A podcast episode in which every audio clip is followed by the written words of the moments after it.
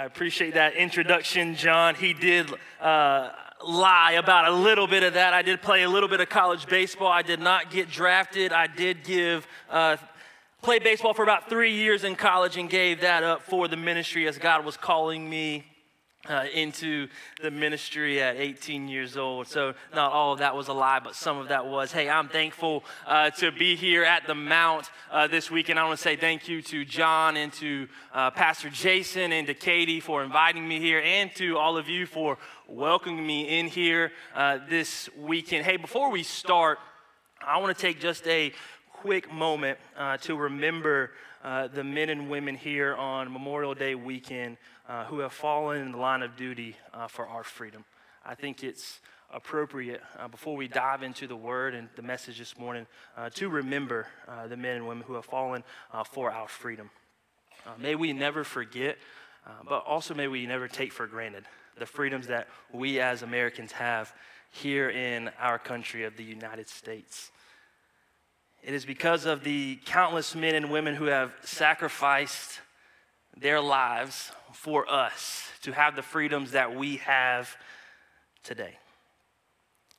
And I just want to take a minute this morning that if you have had a family member, whether that is a husband or a wife, or a mother or a father, or a son or a daughter, or an aunt or an uncle, or whatever family member that may be, who has lost their life in the line of duty, sacrificing their life for our freedom today. Would you just stand for a moment to, as we remember this morning, their life has been sacrificed? Would you just stand for a moment as we remember that time today? If you've had a family member that has lost their life,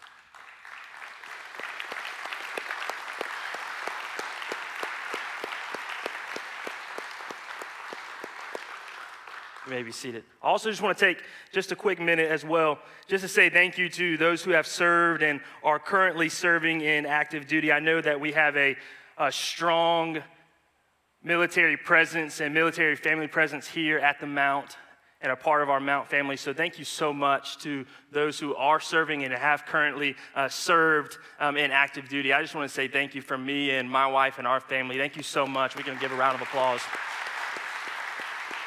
for that. I just thought that was appropriate this morning on Memorial Day weekend. Thank you so much.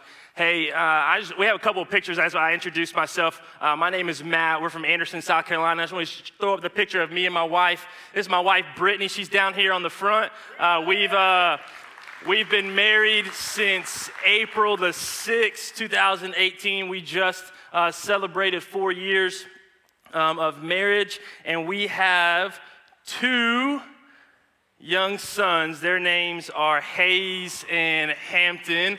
Uh, we got uh, this is our, our two year old in the back. His name's Hayes, and then our four uh, four and a half month old Hampton. We got to sneak away uh, for the weekend. Uh, both of our our moms got to come in and hang out with our our boys, so we're thankful for them. And uh, we got into DC yesterday to hang out and get a full night's sleep. Praise the Lord, right? Come on. I know all you parents are, yeah, yeah, come on, we can give it up for that. We can give it up for that.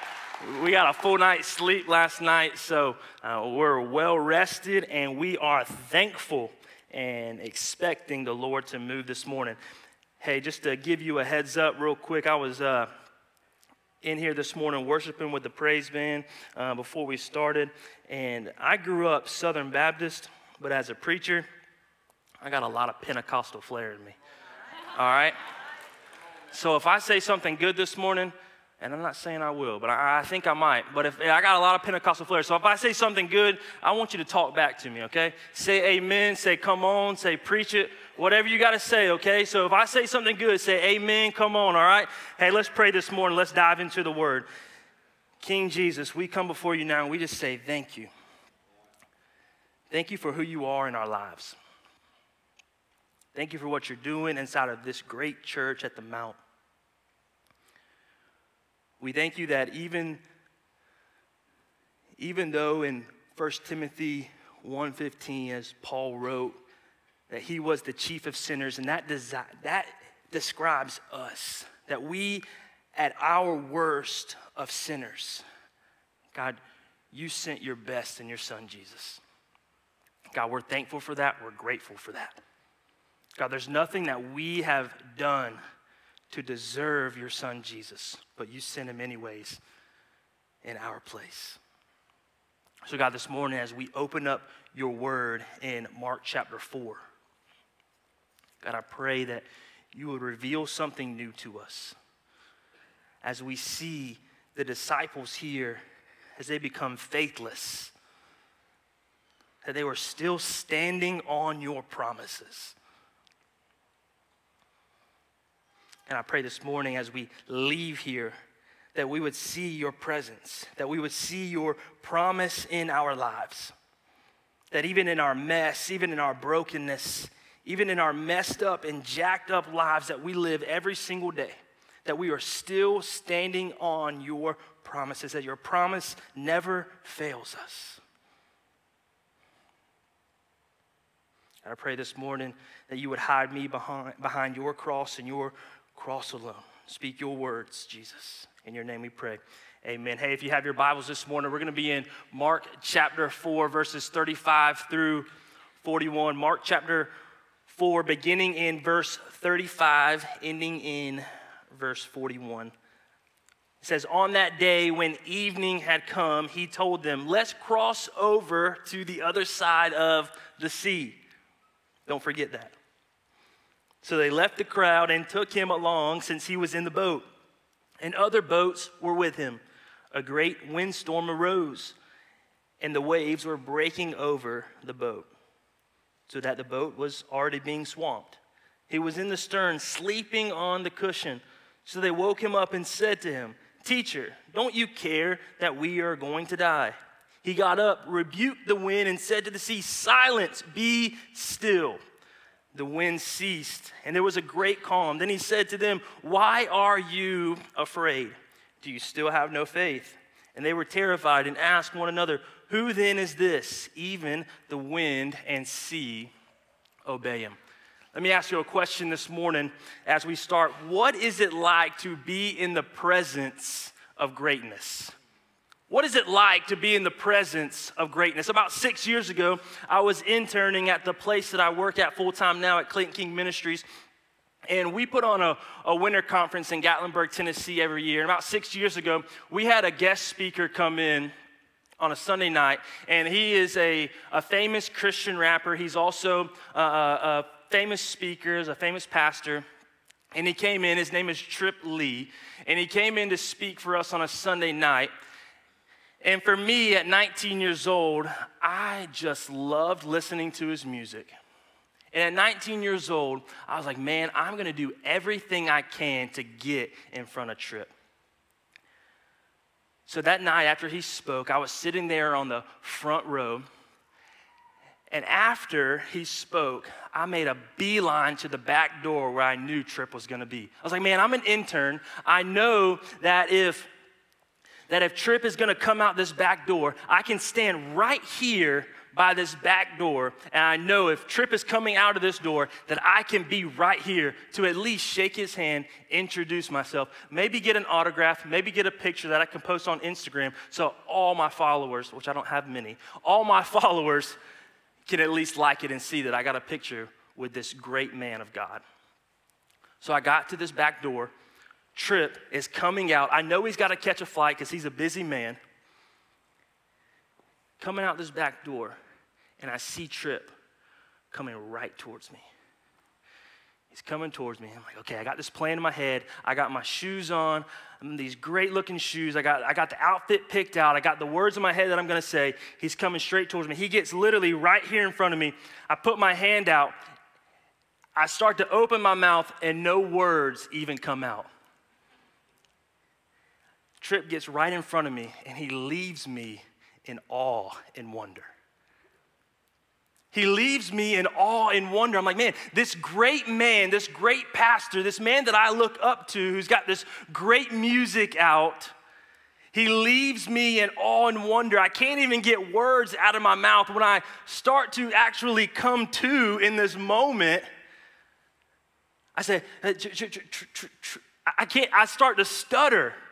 Britt can actually tell you because she was standing right there. I start to stutter, like I can't even say words. And he goes, Hey, do you have something to say to me? Like he understands what's going on. And I think about it now in my relationship with the Lord. How many times do we do that with Jesus? When it comes to the relationship of human greatness versus infinite greatness. Does our time with Jesus leave us in awe and wonder? When we come to an experience with Jesus, when a circumstance that's happening around us and we see Jesus show up, does it leave us in awe and wonder? When an answered prayer happens, does it leave us in awe and wonder? Does it leave us speechless? When we're faithless and Jesus is faithful, does it leave us in awe and wonder of wanting more? Because we're standing on the promises of God. I look at that time when I was 19 years old of a man who was standing right there in front of me, of a human being who cannot answer my prayers, and then a God who can't answer every prayer. And I say, man, does he leave me in awe and wonder? So, what's it like? What's it like to be in the presence of greatness? What's it like to be in the presence of infinite greatness? In Mark chapter 4 this morning, that's what we're going to see. The disciples from the very beginning are in the presence of greatness and they're still faithless. And Jesus shows up. He's with them from the very beginning and he tells them that. Jesus is with them from the very beginning and he points it out in the very first verse and they're still faithless, but Jesus is still faithful.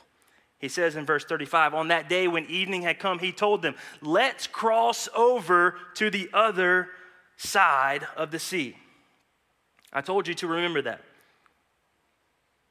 He doesn't say, let us perish in the middle of the Sea of Galilee. He says, no, let us cross over to the other side of the sea. I got two points for you this morning. The first one, remember his promise and his presence. He told them at the very beginning, the promise, let us cross over to the other side of the sea. He's telling them from the very beginning, here is my promise to you we will cross over. We will get over to the other side. I won't let you drown. I'm going to be with you always. Remember his promise and his presence. I love it so much right here. In the very first verse, at the very beginning, he gave them the promise. We're going over to the other side. We're not going to go under. But also, what I love so much about Jesus is Jesus never promised the disciples an easy trip. He never promised them an easy trip, but he did promise them a guaranteed arrival to the other side. He never promised them that it was going to be easy. He doesn't promise us an easy life. One thing that my pastor growing up he always said, and it always stuck with me, even to this day. He said, There's going to be three things that happen to each of us in this life we're going to be born, we're going to die, and in the middle, we're going to struggle. I know you guys are looking at me this morning like, man, I came here on a great Sunday at the Mount. wow.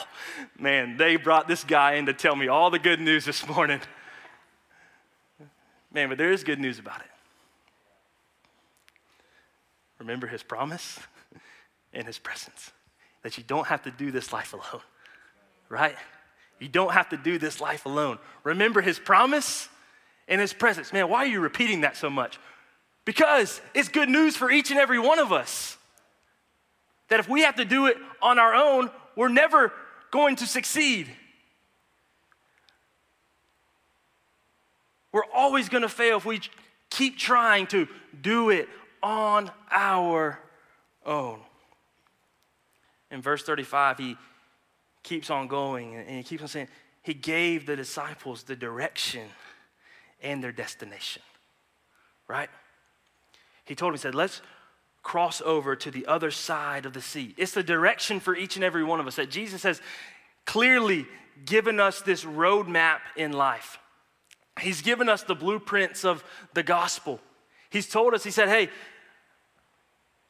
God has told us from the very beginning of time that in Genesis chapter 3, when Satan entered on to the scene, that he tempted Adam and Eve with this fruit off of this tree. He said, Hey, don't eat off of that fruit. You can eat off any other fruit off of the tree, off of any other tree in this garden, but don't eat off of that fruit off of that tree. And what did Adam and Eve do? They disobeyed God. So from that time, brokenness had entered into the world. And from that moment, God said, Hey, I'm gonna lay out this beautiful blueprint of the gospel that my son, my one and only son, Jesus, is gonna have to come in and he's gonna have to take over and he's gonna have to go to the cross and just have to die for all these broken and messed up and jacked up people like me. He's already given us the direction. And He's already given us the destination. We have to just remember His promise and His presence.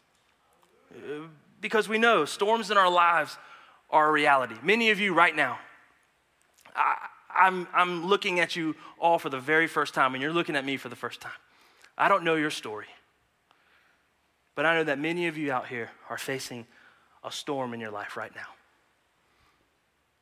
All of you are facing a storm, whatever that may be.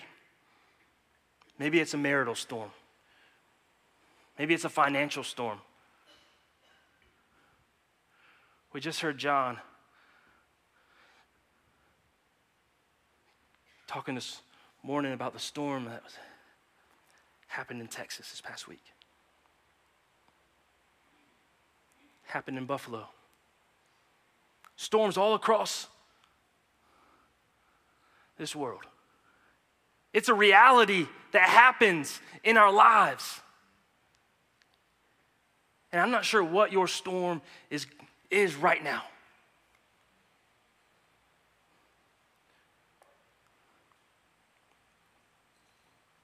But I do know, and I want you to know before you walk out of here this morning, the one who is in the storm with you. But I do want you to know the one who can conquer every storm with you. And it's through his power alone who can conquer that storm for you. If you remember his promise and his presence in your life.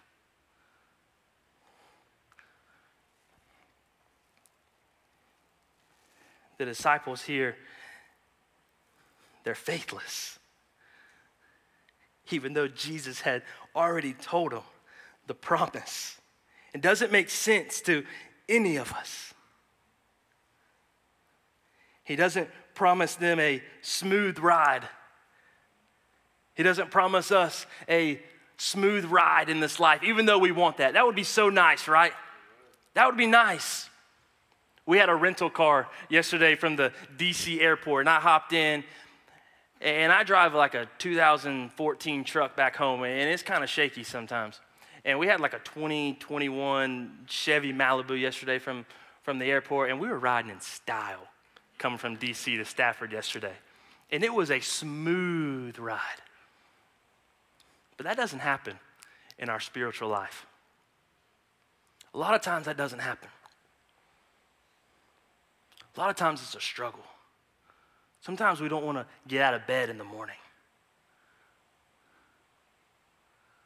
A lot of times it, it, it takes a, a while for us to get through the day. I mean, I, I told you, we got a two year old and a four and a half month old. It takes a long time for us to get to 7:30 at night throughout the day, right? Come on, somebody. Y'all know exactly what I'm talking about if you got little kids. Yeah, we can, we can give a hand clap for that. Yeah, I mean, we, we work full time jobs and we come home and I mean, we're just trying to make it to 7:30 at night. It's a struggle. Jesus doesn't promise a smooth ride every time a storm comes in your life, but he does promise his presence in the ride with us. And if you know anything about the, the Sea of Galilee that the disciples are on right here in this boat, it's well known for the, the sudden, violent storms. And what I don't get about the, the disciples is that a lot of them were very experienced fishermen. In Matthew 4 19, Jesus comes to two of the disciples, Peter and Andrew, and he takes them from their occupation of being a fisherman. They were on the boat, and he says, Hey, come follow me, and I will make you a fisher of men. They were on the boat right there, so they, they knew what it looked like to be on the water. So now, when the waves get a little choppy, when, when the water gets a little violent and rough, they start to become faithless. When they look at the circumstance around them, they say, Hey, is Jesus really going to show up? Is Jesus really going to be there when I need him? And I think for a lot of us, when our circumstance starts to show up, we start to question the authority of Jesus. We start to question is Jesus really going to be there in my time of need? The disciples had already seen Jesus work. Literally, right before this, in Mark chapter 1, they had already seen Jesus heal a demon possessed man. They'd already seen Jesus cleanse a man with leprosy. In Mark chapter 2, they had already seen him heal a paralyzed man. Why are they faithless? I think for many of us, and myself included, we've seen the evidence of Jesus in our life. We've seen him answer prayers in our life.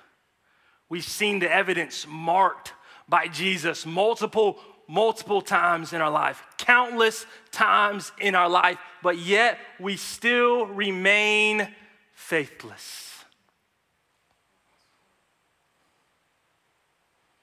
We still remain faithless.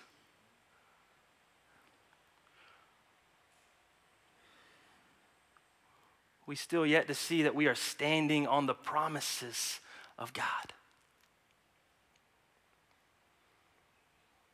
We look back in our mind and we say, hey, I remember that time that God answered my prayer after my wife got diagnosed with cancer. Oh, I look back and I see that after this problem in my son's life, he answered that prayer. I look back and I say, oh man, Jesus, he answered that financial struggle in my life. Or oh, after my, my husband or my wife got deployed, he still took care of me and my family and my children. I look back at, at the, all the evidence of Jesus in my life, and He still took care of us. Why? Because we are standing on the promises of God. Point number one remember His promise and His presence. Point number two remember His promises outweigh your problems. His promises outweigh your problems right here, what I love so much about Jesus is that he shows himself as fully man and fully God. That he was fully man because, he, as the Bible tells us here in Mark chapter 4, is that he was asleep on the boat. As the waves and the waters got choppy and violent and rough, he is asleep on the boat, taking a nap. And then also, as he is fully God, because he is about to calm a raging storm. It's wild to me that as the disciples are so angry and so upset with Jesus, and they're so full of emotion and overwhelmed with fear that Jesus is asleep, but then also about to calm a raging storm. Here in this moment, as the disciples start to get annoyed with their Creator, as Jesus is not helping them at their time of need as they thought as they wanted him to help them, they look at him and they say, Teacher, don't you care that we are going to die? Teacher, Jesus, Don't you care that we are going to die?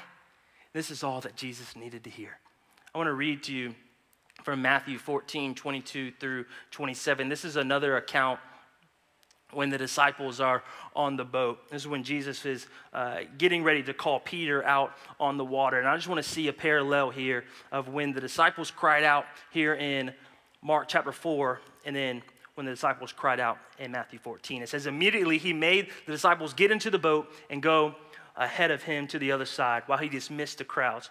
After dismissing the crowds, he went up on the mountain by himself to pray. Well into the night, he was there alone.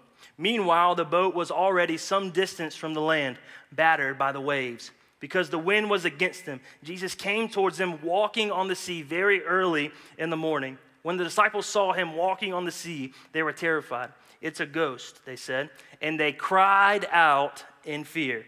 Immediately, Jesus spoke to them Have courage, it is I. Don't be afraid.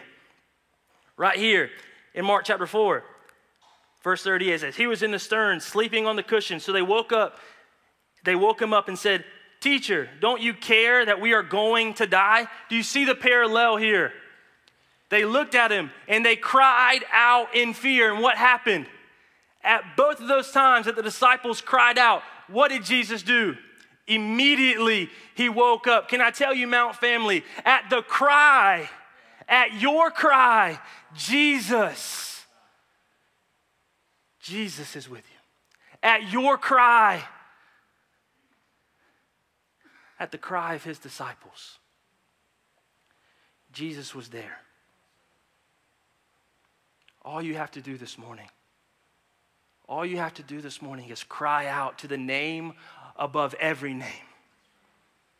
Cry out to the name of every name. I think a lot of times we look at the circumstance that is around us and say, hey, that circumstance, that diagnosis, that fear, that struggle is way too big for Jesus to handle. Can I tell you this morning, at your cry, Jesus is ready to answer. Jesus is ready to meet you at your point of need. Jesus this morning is ready to meet you at your point of need. You got to see our, our kids up there this morning. I remember as a first time dad, I had the bassinet right here beside, beside my side of the bed. And when our two year old was, was born, I remember 2 a.m. in the morning when he would cry, it would instantly wake me up. As an imperfect dad, can you imagine our perfect Heavenly Father at your cry? Come on, somebody. As an imperfect dad at 2 a.m. in the morning, at the cry of my newborn son, as our perfect Heavenly Father, He's ready to meet you at your point of need this morning. Remember, His promises outweigh your problems. Psalm 46 10, it says, Be still and know that I am God. I will be exalted among the nations, I will be exalted over all the earth. As we close this morning, I just want to leave you with a few things. I want to leave you with this one thing I wrote in my journal this week. Is don't let the problems of this world overrule the promises of God. Don't let the problems of this world overrule the promises of God that you are standing on the promises of God. So, can I ask you this morning, what storm are you facing right now in your life? What storm are you facing right now in your life? Can I tell you a story of a storm that our family faced this year? On January 4th of this year, I was sitting at my desk uh, mid-afternoon, and my wife had went in for a regular OB appointment And she gives me a call mid afternoon and she says, Hey, Matt, they are admitting me to the labor and delivery wing. And it was, she was 33 weeks at this time, so we had about seven weeks before our son Hampton uh, was supposed to be born. She had, they had told her that her blood pressure was significantly high, and they were going to just monitor her uh, for a little while. So I told her, I said, okay, I'll be at the hospital. Uh, we work about five minutes from the hospital. I said, hey, I'll be there um, in just a couple minutes. I get there. Um, she's up in the labor and delivery wing. Um, and they have her on all these monitors. And I look at her and I say, Hey, what do you think's going on? She said, Hey, I have no idea. And for me, uh, I'm just like a straight shooter. And I'm like, Hey, nurse, can you tell me what's going on? They had now moved her to a different room. And I look at the nurse and she says, Your wife has what we call severe preeclampsia, which just means in our terms, severe high blood pressure. And the best thing that we can do for your wife right now is to deliver your son at 33 and a half weeks as fast as possible. Because if not, your wife could start having seizures, she could start having strokes, uh, or um, at worst case, she could die, or the baby could die. I looked at the nurse. I said, whatever you have to do to eliminate all three of those options, let's get it done right now. Like, whatever we have to do. And at the hospital that we are at in Anderson, South Carolina, they weren't properly equipped uh, for, for what they needed to do. So they had to transport us to Greenville, which is about 30 minutes down the road. So at that moment, they were getting ready to put her in the ambulance. So I had to go home and get all of our luggage packed, get everything ready. So I had a little bit of time to think and kind of make plans. Like I, like you guys have already seen and heard, we have a two-year-old at home, and our family is about two and a half hours opposite directions. So in that moment, I start to process all of this information that was sudden we thought we had seven weeks left in this pregnancy, which now had turned to just a matter of days. This is January the 4th. And can I just tell you something? I just be real with you guys. I've only met you guys maybe 30 minutes ago. Not once did it process in my mind to pray or talk to God. Not once did it process in my mind to go before the Lord and bring my wife before the Lord and my unborn, uh, unborn son before the Lord. Only thing I could ask do we have enough diapers? Have we installed the car seat? Do we have enough preemie clothes? What's the doctor bill is going to cost? How long is he going to be in the NICU? Is he going to be well taken care of? Is my wife going to die?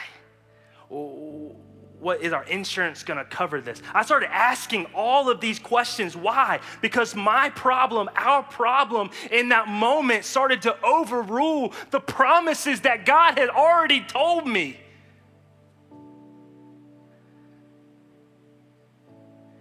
I pulled into my driveway and I started to rack my brain around okay, well, I, I need to make sure my wife's got clothes and I got clothes. How long are we going to get in be in the hospital? How long are we going to be here? I got to make sure my, our son Hayes has childcare. I got to call our parents and let them in on all of the information that's going on. I packed up all of our stuff and I headed to Greenville Hospital. I called our, our workplace and I let our bosses know. And on the way there, still, didn't even cross my mind to pray, have conversation with the Lord. And this is no joke. I pull into the Greenville Hospital, and there is a neon pink sign, and it should have just said, God's got you. It really should have just said, Matt You are crazy. God's got you. But it, it I, I promise you, it said, best NICU hospital in South Carolina, neon pink. It really should have just slapped me in the face. Like that was God's sign to me, is that God was saying in that moment, Matt, your problems have overruled my promise to you. Can I tell you this morning, Mount family?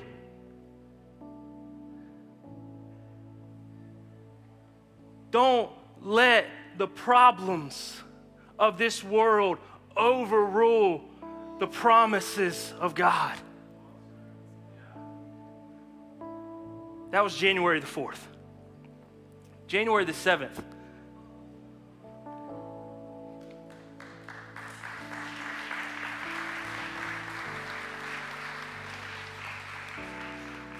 This was three pounds, 11 ounces born at 33 and a half weeks. We got a couple more pictures. This was the next day, still three pounds, 11 ounces.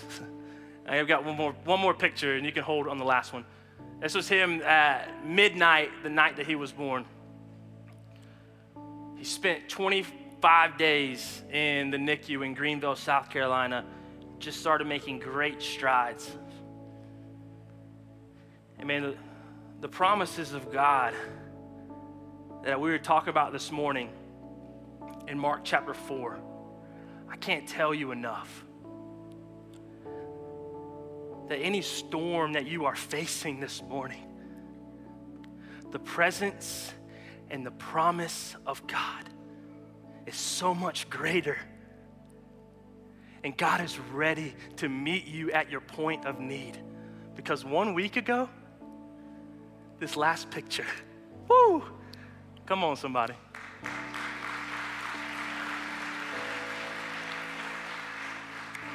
And I don't, I don't show those pictures this morning to give us glory, but to give God all the honor and all the praise for everything that He has done throughout this storm that we have faced over the last five months. As we close this morning, I just want to read these two verses from a hymn. I told you I was Southern Baptist in the blood. Where Russell Carter in 1886, he penned these verses. Where this title comes from this morning. It says, Standing on the promises that cannot fail, when the howling storms of doubt and fear assail, by the living word of God I shall prevail, standing on the promises of God, standing on the promises I cannot fall, listening every moment to the Spirit's call resting in my Savior as my all in all, standing on the promises of God. Would you pray with me this morning? With all eyes closed and every heart bowed, I just want to ask this morning if whatever storm you're going through, maybe the storm this morning is that you've never given your life to Jesus. Maybe you've never said yes to Jesus, and maybe right now would be the time that you would say, Hey, I'm ready to drop the control of my life. Maybe I'm ready this morning for the very first time to say yes to Him.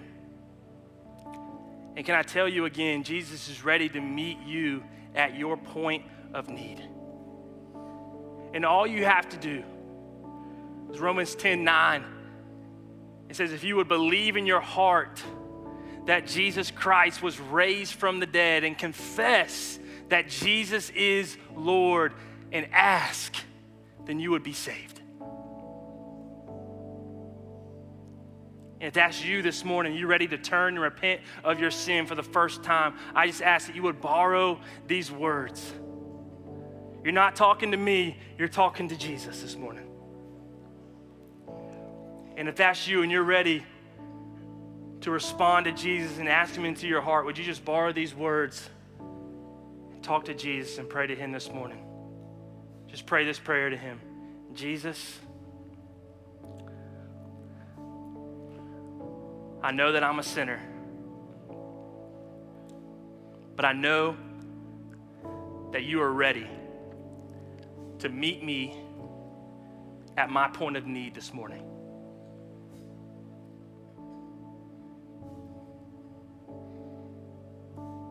Jesus, I repent of my sin. Would you save me right now? I'm all yours. I'm all yours. Amen.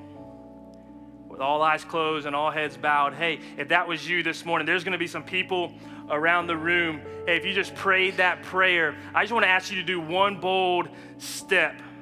Would you just raise your hand right, right above your head so we can see it this morning? If that was you, you just prayed to receive Christ this morning, would you just raise your hand? Just high above your head so that we can see it this morning. Praise God. Hey, if there's a storm going on in your life and you need somebody to pray with you this morning, or if you just pray to receive Christ, would you just find somebody around the room this morning? There's people that want to pray with you. Take that to them and let them pray over you this morning. Let's pray as the band leads us in one last song. Jesus, thank you so much again just for who you are. God, I pray today that you would just continue to meet us at every point of need, like you've already done and like you will continue to do. Jesus, we love you. We give you all the honor, all the praise, and all the glory like you deserve and like you are worthy of. We love you, King Jesus.